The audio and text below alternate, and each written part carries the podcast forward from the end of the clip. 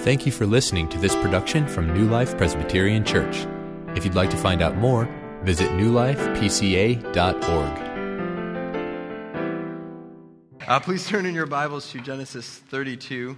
Uh, we're going to look at verses 22 through 32 this morning. I, I, did notice midway through my preparation that the Thursday morning women's Bible study that meets here has been going through Genesis, and I think recently studied the life of Jacob or studied this particular passage. So uh, hopefully, what I say won't be review for you if you're in that Bible study. Um, you are better uh, equipped to pick apart my sermon this morning, so no pressure as far as that goes. Um, as you turn to Genesis 32, I think it's important to reflect on Jacob as the character that he's presented in Scripture because he's he's only mentioned prominently for about 10 chapters, and there's actually a lot of very interesting events that take place in the life of Jacob that kind of make him stand out in Scripture. Uh, there aren't too many characters, for instance, that uh, there, many, there, aren't too many records of twin brothers that were born as Jacob and his brother Esau were, with Jacob literally grabbing his brother's heel, almost in an attempt to, to pull him back so that Jacob can emerge as the firstborn and receive all the rights and inheritance uh, that come with that. Uh, similarly, we don't see too many records of a brother who uh, coerces the birthright from his older brother, or then later tricks the father into blessing him instead of his older brother. Uh, the circumstances of Jacob's first marriage are also uh, rather interesting. Um, even in today's culture, where we tend to be very fixated with, with weddings, especially celebrity weddings, uh, we don't see too many instances of a man who wakes up the morning after his wedding realizing he married the wrong woman. Uh, now, I, the, you know, as you think about that, that might make for a really interesting reality TV show by our, our culture standards. They could call it The Bachelorette Roulette or something along those lines. uh, but perhaps one of the most unique or mysterious events in the life of Jacob is the one uh, that our text is concerned with this morning, and that is when Jacob wrestles with God in a very, very physical, very literal, uh, very intimate uh, sense. And so, as, as we uh, as we prepare for the sermon this morning, let's uh, look at the text. So, again, this is uh, Genesis 32, starting verse 22. The same night he arose and took his two wives, his two female servants, and his eleven children, and crossed the ford of the Jabbok. He took them and sent them across the stream and everything else that he had. And Jacob was left alone. And a man wrestled with him until the breaking of the day. When the man saw that he did not prevail against Jacob, he touched his hip socket, and Jacob's hip was put out of joint as he wrestled with him. Then he said, Let me go, for the day has broken. But Jacob said, I will not let you go unless you bless me. And he said to him, What is your name? And he said, Jacob. And then he said, Your name shall no longer be called Jacob, but Israel, for you have striven with God and with men and have prevailed. Then Jacob asked him, Please tell me your name. But he said, Why is it that you ask me my name? And there he blessed him. So Jacob called the name of the place Peniel, saying, For I have seen God face to face, and yet my life has been delivered. The sun rose upon him as he passed Peniel, limping because of his hip. Therefore, to this day, the people of Israel do not eat the sinew of the thigh that is on the hip socket, because he touched the socket of Jacob's hip on the sinew of the thigh. Uh, dear Heavenly Father, I thank you for the word that you have given us. Lord, I thank you that your word is living and active, that it pierces our hearts, it pierces our souls, but it encourages us and it gives us uh, insight into how you work in our lives and how we are to follow you follow after you, Lord. So I pray this morning that your word will go forth boldly, that your spirit will uh, make this living and active in our hearts and our minds. And Lord, I just pray that you would give me uh, confidence and peace and strength in the message that you have given me to speak this morning, Lord. I pray this in Jesus' name. Amen. Uh, this passage, again, it's, it's odd. It's a little mysterious. Uh, it's kind of hard to figure out exactly what's going on, especially when you, when you think about what, we, what often comes to mind if you hear the term wrestling. When somebody says, you know, wrestling, and they ask the average person what's the first thing that pops into your mind, it's typically an image like this. Uh, I am reasonably certain Jacob probably did not look like that. Now, oddly enough, the accounts that we have in Scripture, his brother Esau could very much have looked like that, uh, which might explain why Jacob was a little frightened of him uh, in this text. This, is, this is a very interesting passage. There's a lot of mystery, and there's really not a lot of explanation as to what's going on here. Uh, I think sometimes it can be easy to overlook uh, the mystery or the uniqueness of what's going on. If you've, if you've heard this passage a lot, uh, it can start to sound commonplace. Even some of God's uh, just most unique uh, miracles and mysteries can start to sound commonplace if you're exposed to them uh, a lot. But even if you've never heard this before, you have heard it before, and it doesn't seem to make any sense, you can kind of make sense of this as you think through, well, I wrestle with God uh, through prayer. I wrestle with my circumstances. God, God kind of seeks me out. There, there's ways I have to, I have to come to Him in, in moments that are, are difficult. Um, so you can kind of make sense of this passage, or at least feel like you can relate to Jacob a little bit. Um, but as I, as I contemplated this passage, it, it really God impressed upon me that this is not a situation I have experienced. Um, I don't think any of us have been in the position of Jacob in this passage. And so um, it occurred to me that the, the, the, situation Jacob's confronted with is one that none of us have ever experienced, but all of us feel as if somewhat we can relate to. This morning, I would like to look at three aspects or three, three points in relation to this passage uh, the occasion of, for Jacob's wrestling, the outcome of Jacob's wrestling, and the overtone in Jacob's wrestling. So, the occasion and the outcome and the overtone. Uh, let's look first at the occasion for Jacob's wrestling. The background we have on Jacob up until this point is not a shining example of humanity. He is, he is not uh, a traditional hero of the Bible in the sense that everything he does, you know, we think, oh, we should emulate this guy. Um, Jacob tends to be typified by his abilities to trick, deceive, or, or coerce people into getting what he wants. He tends to struggle very well with men and get what he wants out of them. Uh, even Jacob's name means uh, or implies one who lies, one who deceives, one who contends, uh, one who supplants or usurps, one who basically seeks his own will through his own cunning, through his own abilities. And Jacob lives up to that name very well. I mean, his relationships up until this point bear witness of his name. And as previously mentioned, uh, Jacob contended with his brother Esau. He wrestled the birthright from his brother. He tricked his father into getting the blessing that rightfully belonged to his older brother. Uh, and Esau is not very happy about this, so Esau vows to kill Jacob. And Jacob, in response, flees his homeland. He goes to stay with his uncle uh, Laban. But what's important to note there is while Jacob flees, the Lord appears to him and says, you, you are my chosen one. You're the one that I'm going to make my great nation through. The blessing does actually belong to you. And so while he's with, uh, while he's with Laban, Jacob prospers greatly. The Lord uh, gives him an abundance of livestock, servants. Uh, he has two wives, female servants. And the point we encounter Jacob, he has 11 children, uh, which is quite incredible by, by those standards of that day, even today. That's, that's quite incredible. Um, Jacob will go on to have 12 children, which will become the 12 tribes of Israel. So Jacob uh, is in a pretty good position right now. But all that he has is being threatened at this moment by his brother Esau. Uh, after Jacob had amassed this great fortune, the Lord commands him to return to the land that he left, uh, the land of his father. And so Jacob is obedient. He responds to the Lord in obedience, and he's coming back to that land. But he realizes he's going to have to confront Esau. He's going to have to make this, this right. He's going to have to visit his brother. And so, as he, as he nears the land where his brother is, he, he sends out messengers, and we see this at the beginning of this chapter. And he sends out messengers to Esau with this message Thus says your servant Jacob, I have sojourned with Laban and stayed until now. I have oxen, donkeys, flocks, male servants, and female servants. I have sent to tell my Lord in order that I, may find my, that I might find favor in your sight.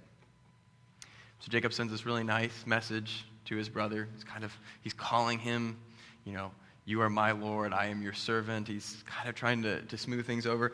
And Jacob's messengers come back and they say, We came to your brother Esau, and he is coming to meet you with 400 men. Which is probably not the message that Jacob was hoping to get back.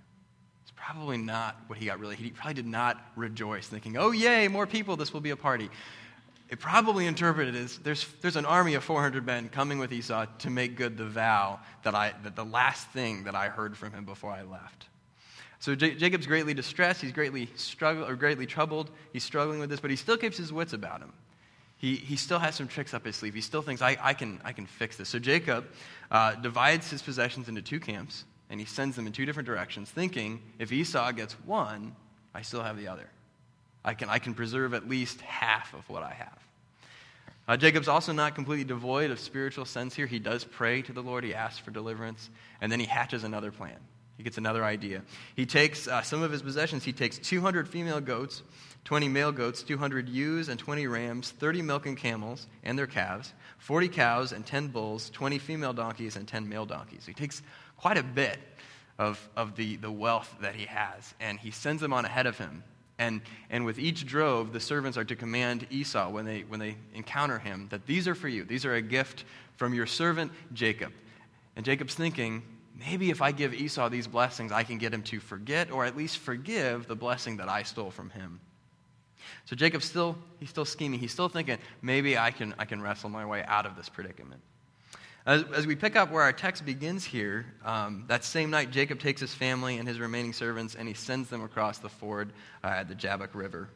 Uh, Jabbok is actually a very providential name here because it literally means a place of passing over, or the implication was a place of struggling, or to pour out, or to empty. And that's, that's exactly what happens here for Jacob. I mean, it's here on the banks of this river that Jacob is emptied. It's here that he finds himself alone. It's here that Jacob struggles with God. It's here that God comes and wrestles with Jacob. I mean, I wonder what it must have felt like in that moment.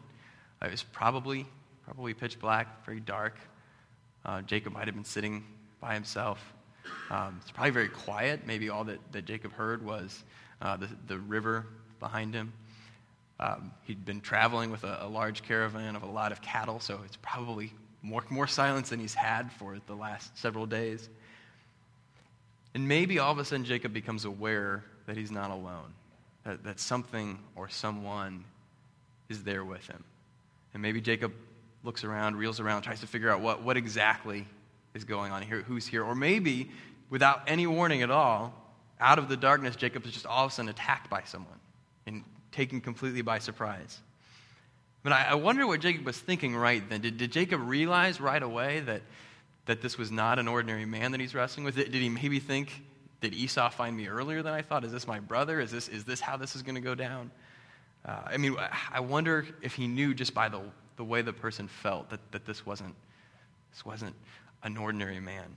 Or maybe they wrestled throughout the whole night, and it wasn't until Jacob's hip was touched and put out of, out of joint that he, he realized this isn't, this isn't the person I thought I was wrestling with.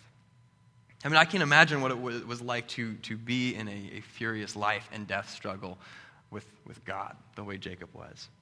Uh, the text is very abrupt here. It, it, seems to indicate that Jacob was alone in solitude, and then instantly the Lord appeared and wrestled him. Uh, and then they wrestle all night, and then almost as quickly as it started, as surprisingly as the, as the attack came, God touches his hip, and the wrestling match is done, and all Jacob can do is hold on to God all I can do is cling to God for a blessing. Uh, the occasion for Jacob's wrestling is, is unique. It's, it's interesting. There's a lot of mystery around this. Uh, but the outcome of Jacob's wrestling is perhaps even more, more mysterious, more interesting. Um, but what's really unique about this situation is that Jacob is in a very vulnerable place. He's, he's not on this kind of high of God has given me everything. I'm, I'm being blessed you know, with abundance. Everything I, I touch prospers. And then all of a sudden, God, God humbles him. Uh, Jacob is in a very, very vulnerable place already. He, he probably feels already like he's at his wits' end. I mean, he's, he's divided up all his belongings. He sent his family on ahead of him. He's used every trick he knows how to try and, and make the situation turn out the way he wants it to. Uh, but he still is uncertain about what's going to happen tomorrow.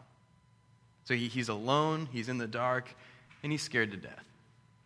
And it's at that moment that God attacks him. I mean, it, it's in the moment where Jacob kind of lies exposed and helpless that God attacks him. And I'm sure from Jacob's perspective, it didn't feel like God was holding much back. I mean, what, what if God dealt with us that way? What if in our, our weakest, most helpless, most vulnerable moments, God assaulted us in a very physical, uh, very intimate way? Mean, it's, it's amazing how we like to interpret uh, barriers or opposition the way that we want to interpret them. Uh, I, I've heard people say if, if someone's raising support to go on the mission field or something like that, someone will say, well, if you're having trouble getting your support raised, then probably means God doesn't want you to do this. Or I've heard people say, wow, I'm, I'm, I'm experiencing such opposition with this. I, I'm having so much trouble getting this done. It must mean that God wants me to do this because Satan is really trying to stop it. I mean, which is it? Our opposition and barriers that we encounter, are they a sign of obedience or are they a sign of waywardness? Are, are they a sign of God's uh, providence to, to push through or are they a sign of God's discipline towards us? I, I think what's even more glaring as we look at this passage is that very rarely do we interpret the barriers of the opposition that, that come our way as a means by which God is humbling us or emptying us or conforming us to his likeness.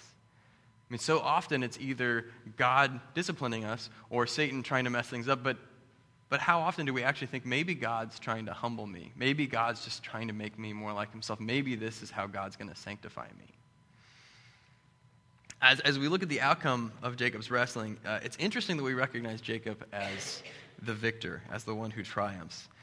Uh, I've had some high school boys in, uh, on wrestling teams in the youth group, and uh, from what I've seen, most judges or most, most uh, referees on a wrestling match would not call Jacob the victor at the end of the wrestling match. But, but this is the way that Scripture records it. In fact, in verse 28, God told Jacob, You have striven with God and with men and have prevailed.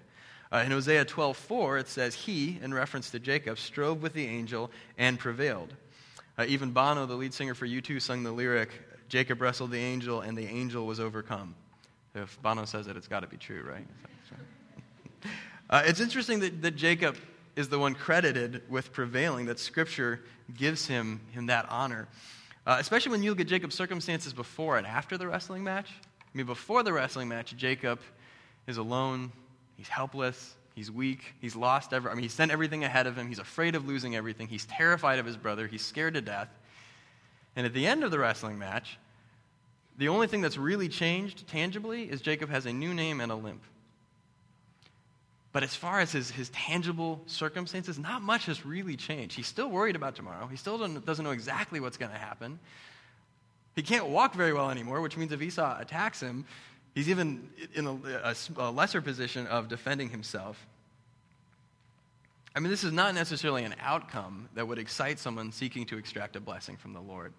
This is probably why we don't hear a lot of prosperity messages that, that say, oh, wrestle with God to get what you want, just like Jacob, because most of us don't like the idea of, of being crippled the way that Jacob was. Uh, I have yet to see uh, Christian slogans that come out of this, this text. Uh, I have yet to see a bumper sticker that that reflects the God that's, that's in this narrative. Uh, if, if there were, they would probably look something like this. Uh, maybe follow God in your darkest hour, he will assault and cripple you. or uh, God, he changes your name and dislocates your hip. Uh, somebody after the first service suggested we should start marketing those and maybe make some money for the building campaign. But this is, this is not the message that we typically use to try and pull people in. This is not the side of our God that we like to advertise. Um, and probably because this isn't necessarily the message that we, that we bask in. This, these aren't the things that we like to focus on. We don't really relish the thought of wrestling with God, unless, of course, it's on our own terms.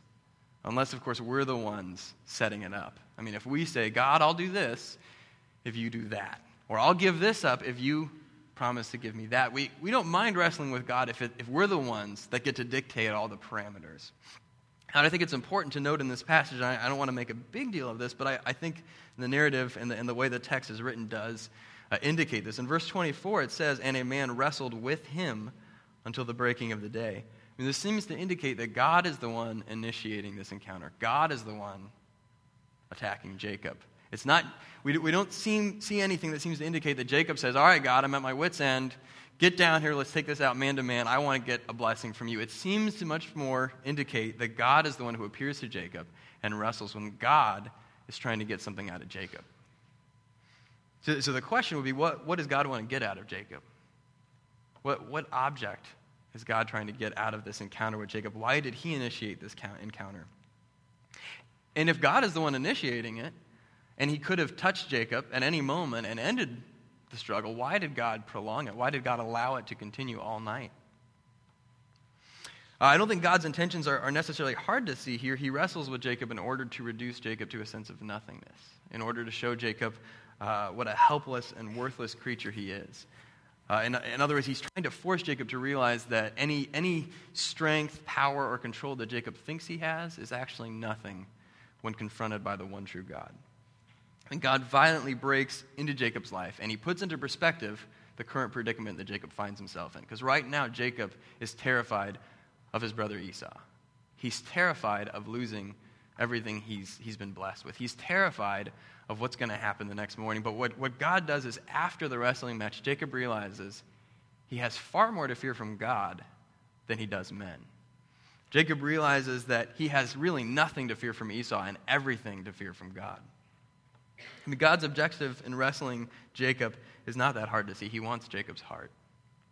He wants Jacob heart, Jacob's heart, and it, and it still begs the question, though, why did, why did God allow the wrestling match to go on all night? Why did the struggle take so long? I remember when I was about uh, 11 or 12 years old, my dad and I uh, had had you know, one of these great father son bonding days. We'd been out doing stuff together, and uh, we just had, had lunch, and we were getting ready to go back home. And we were in the car, and my dad looks over at me, and he kind of gets a smile on his face, and he says, "This has been a great day." You know what?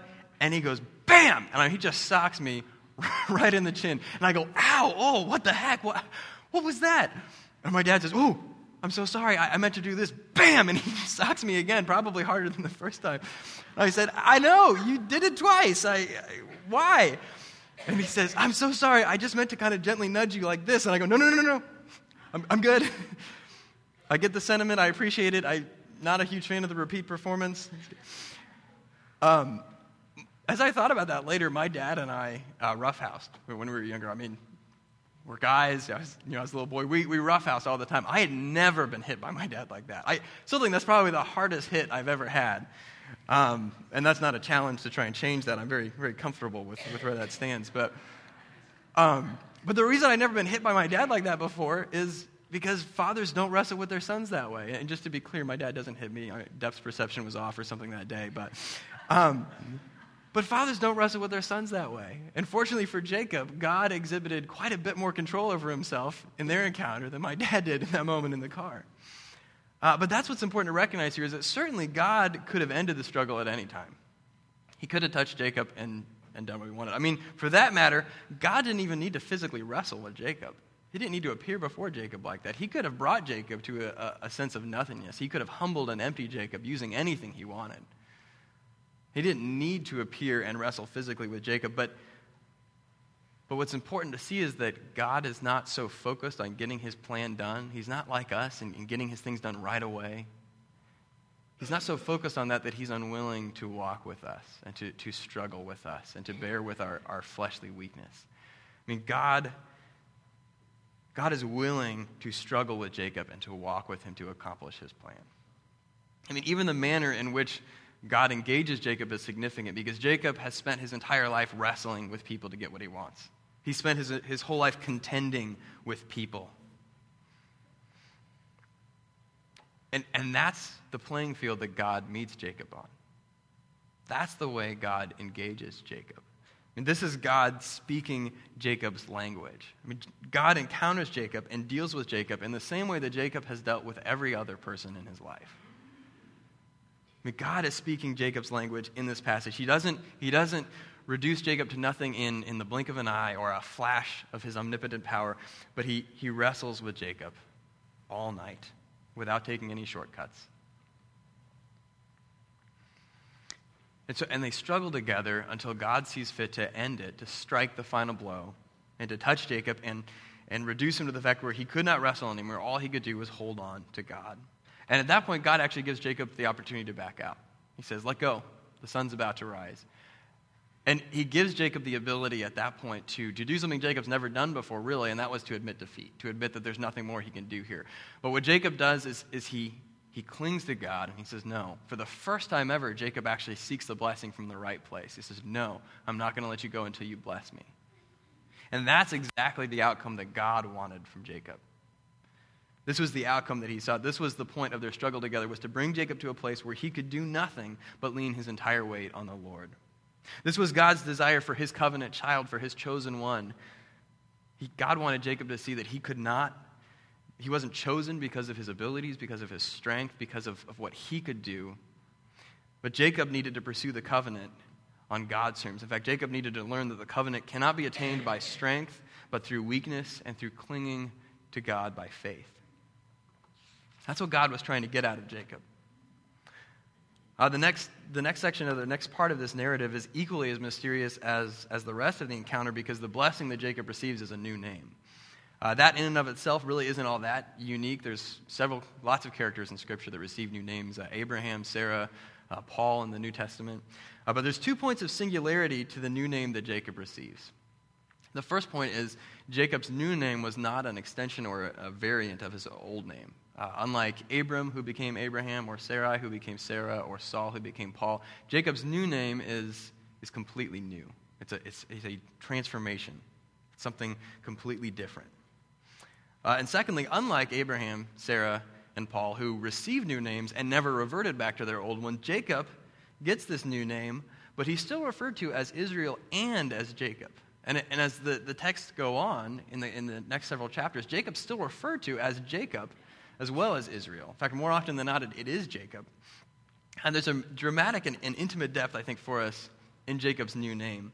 Uh, Jacob receives this new name, and it, it's, it's basically a change of his identity. So, Jacob, who used to be the liar, the deceiver, the contender, now has the name Israel. He strives with God, or God strives. Uh, Israel can also uh, be meant to mean uh, God commands. So, he receives a new name that, that is indicative of this transformation that's taken place. Jacob has wrestled with God. He's been brought to the point where all he can do is cling to God by faith and to walk with him. And his new name reflects the transformation that went on in Jacob's heart, that went on in Jacob's understanding. So Jacob is now known as the one who strives with God, but he's not henceforth known only as Jacob, the one who strives with God, the one who walks with God, God the one who clings by faith. Uh, sorry, he's not henceforth known as Israel. He's also known as Jacob. He's also known as the liar, the deceiver, the contender. And as Jacob limps away from his encounter with God, he, he bears the weight of those two names.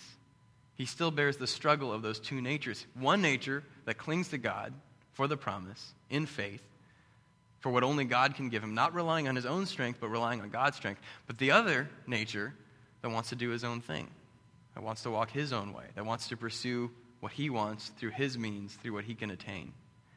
And those two natures are in conflict with each other. I mean, does that, does that start to sound familiar to us? I mean, as I looked at this text, I realized perhaps I, I can relate far more to Jacob's new name than I actually can Jacob's physical struggle with God. I mean, the new name didn't really stand out all that much until I realized there's actually more going on here. I can relate to Jacob's struggle between those, those two natures, those, those two selves, more so than I can uh, Jacob's actual physically, physical wrestling match with God. Well, this brings us to the third point, which is the, the overtone in Jacob's wrestling. Um, you may be wondering, oh, why, why'd you choose the word overtone? And you got that whole O theme going on, like the occasion, the outcome. Okay, so you had to, you had to make that work. Um, Hopefully, you haven't been pondering that this whole time and have missed perhaps anything else I've said. But, um, but if you have, uh, let, let, me clear that up. First of all, overtone is actually the first word that I arrived at as I was uh, trying to, to find out what I wanted to say this morning. And the reason for that, I think, is I chose this word very intentionally because I really can't claim to understand what Jacob experienced here. I have not physically wrestled with God in the way that Jacob did. There are there are times when I've wished that I could just talk to God face to face and and ask Him what's going on. There's times I wish for this, but I've never experienced what Jacob has experienced here. I really don't think any of us uh, have. Uh, most scholars agree that Jacob is probably wrestling with Jesus, not, not Jesus in the incarnate state that we see him in the New Testament, but, um, but that they would argue that this is, this is probably the Son of God, the second person of the Trinity. And the reason for that is because, um, one, he, he appears as a man and as God. And Jesus, second person of the Trinity, is the only member of the Trinity to assume both of those forms.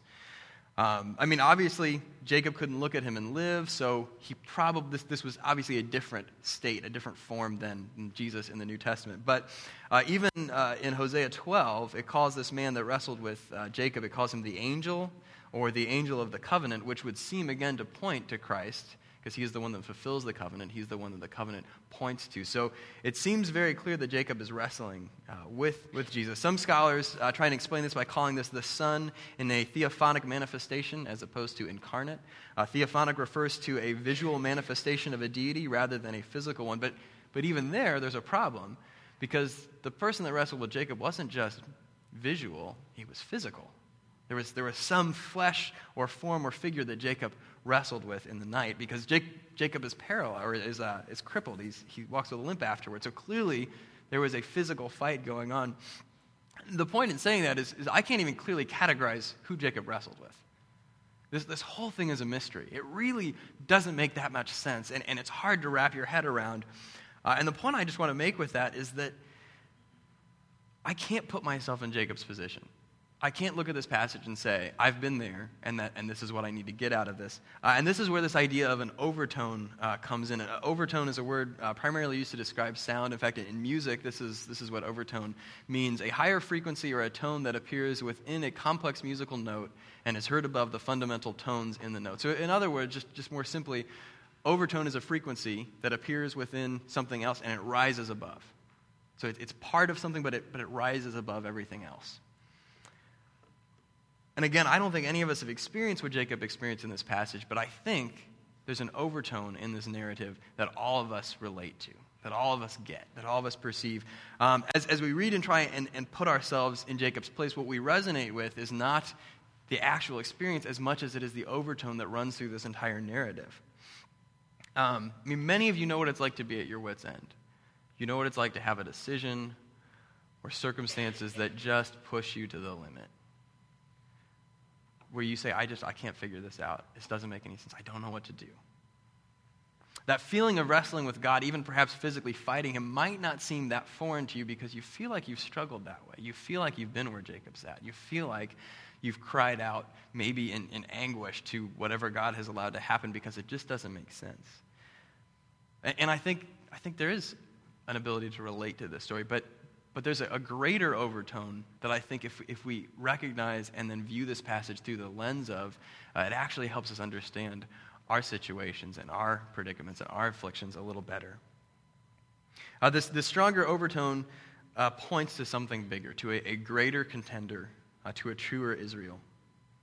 In this narrative, Jacob is left alone and he wrestles with God an event that leaves him, him, crippled and gives him the name he strives with God. And there's a, a distinct continuity between Jacob wrestling with God in this passage and uh, our New Testament reading that we had this morning, which is Jesus in the Garden of Gethsemane wrestling with God over the cup that had been given him to drink. Mean, Jesus in the garden and on the cross, wrestling with his Father, is, is a very similar picture to what we have with Jacob. But, but unlike Jacob, there, there's some very distinct differences in the way Jesus wrestled with God. For instance, Jesus' struggle was not in whether or not to put his faith in his flesh or in God, like Jacob's. Jesus' struggle was not uh, a struggle, a fear of what men could do to him, the way Jacob's was. Jesus did not merely experience the dislocation of his hip, but he experienced the mutilation and the piercing of his entire body. Jesus experienced the aching of the ache of carrying his cross. He experienced the weight of the scorn and the accusation of those that he came to save. Jesus struggled with his Father as God's wrath was poured out on him in full and the weight of our sins came to bear on him. Probably the, the biggest difference is unlike Jacob, in Jesus' darkest hour, when he was stripped, exposed at the end of his physical strength, when he laid on the cross, Jesus was not given the option of holding on. Jesus was not given the option of holding on to his Father and clinging to God the way Jacob was. In fact, probably one of the biggest sources of anxiety for Christ was the fact that he knew he was going to have to let go of his father. Was that he knew he was going to have to let go and his father would turn his back on him. And this is what brings us to the point where we can relate to this text probably best, because I, I don't know where you guys are at this morning. I, I don't know if, if you're experiencing circumstances uh, I, I, don't know where you find yourself. I don't know if, if you're dealing with tragedies, with illnesses, with deaths, with financial burdens, uh, or any other host of afflictions that you're wrestling with. I, I don't know, and I can't speak into that situation. I can't, I can't make things better. Um, but I can tell you what we're told in this passage, and that is to hold on. That is to hold on and cling to the one who will never let you go. To cling to Jesus as your Lord and Savior who has taken the burden of your sins and the wrath that they deserve, who died on the cross, who struggled with God and with men, and then conquered, conquered all of that in his glorious resurrection. Cling to Christ and find courage and peace in the promise that he who began a good work in you will finish it through to completion. But, but also keep in mind that's not a, that's not a fun process necessarily. It's not comfortable. It requires us, like Jacob, to be emptied, to be brought to nothing, to see our reliance on the strength of God, not the strength of ourselves. We must brought, be brought to a point where all we can do is cling and hold on to the blessing. But the other side of this is if you're hearing this this morning and you're not maybe in a difficult situation, but what you're struggling the most with is the fact that you trust in yourself. The fact that you put a lot of, of faith in your ability to control things, your ability to, to pursue outcomes that you want. Regardless of where you're at this morning, the, the message is clear. Do not leave here, as Jacob so often did, trusting in yourself, trusting in your own strength and your own abilities. I mean, we are wired to pursue the blessings of the covenant on our own terms and by our own merits. But the message of the cross and the message of Jacob's struggle is clear. We can do nothing but hold on to God and cling to Him for the promise that He's guaranteed for us. On the cross, Jesus cried, It is finished, and He gave up His Spirit. He let go of His Father so that we could cling to Him. Jesus let go of His Father so that we could cling to the cross, so that we could hold tight to Him. So this morning, I just encourage you throw aside the faith that we put in, in our strengths, uh, the pretense that we like to hide behind, but cling to the only one who can truly give you peace, who has been stricken for us, who wrestles with us to bring us to himself. Let us cling to the love that will not let us go. Dear Heavenly Father, I thank you for bringing us here this morning. I thank you for the fact that you struggle with us, you strive with us. You are a God who walks with us and brings us to the point where we need to be, not necessarily the place we want to be. I pray this morning that we would be willing to let go of ourselves and cling to you and find the joy and the treasure uh, that is in your gospel and in your good news and in your Son. I pray this in Jesus' name. Amen.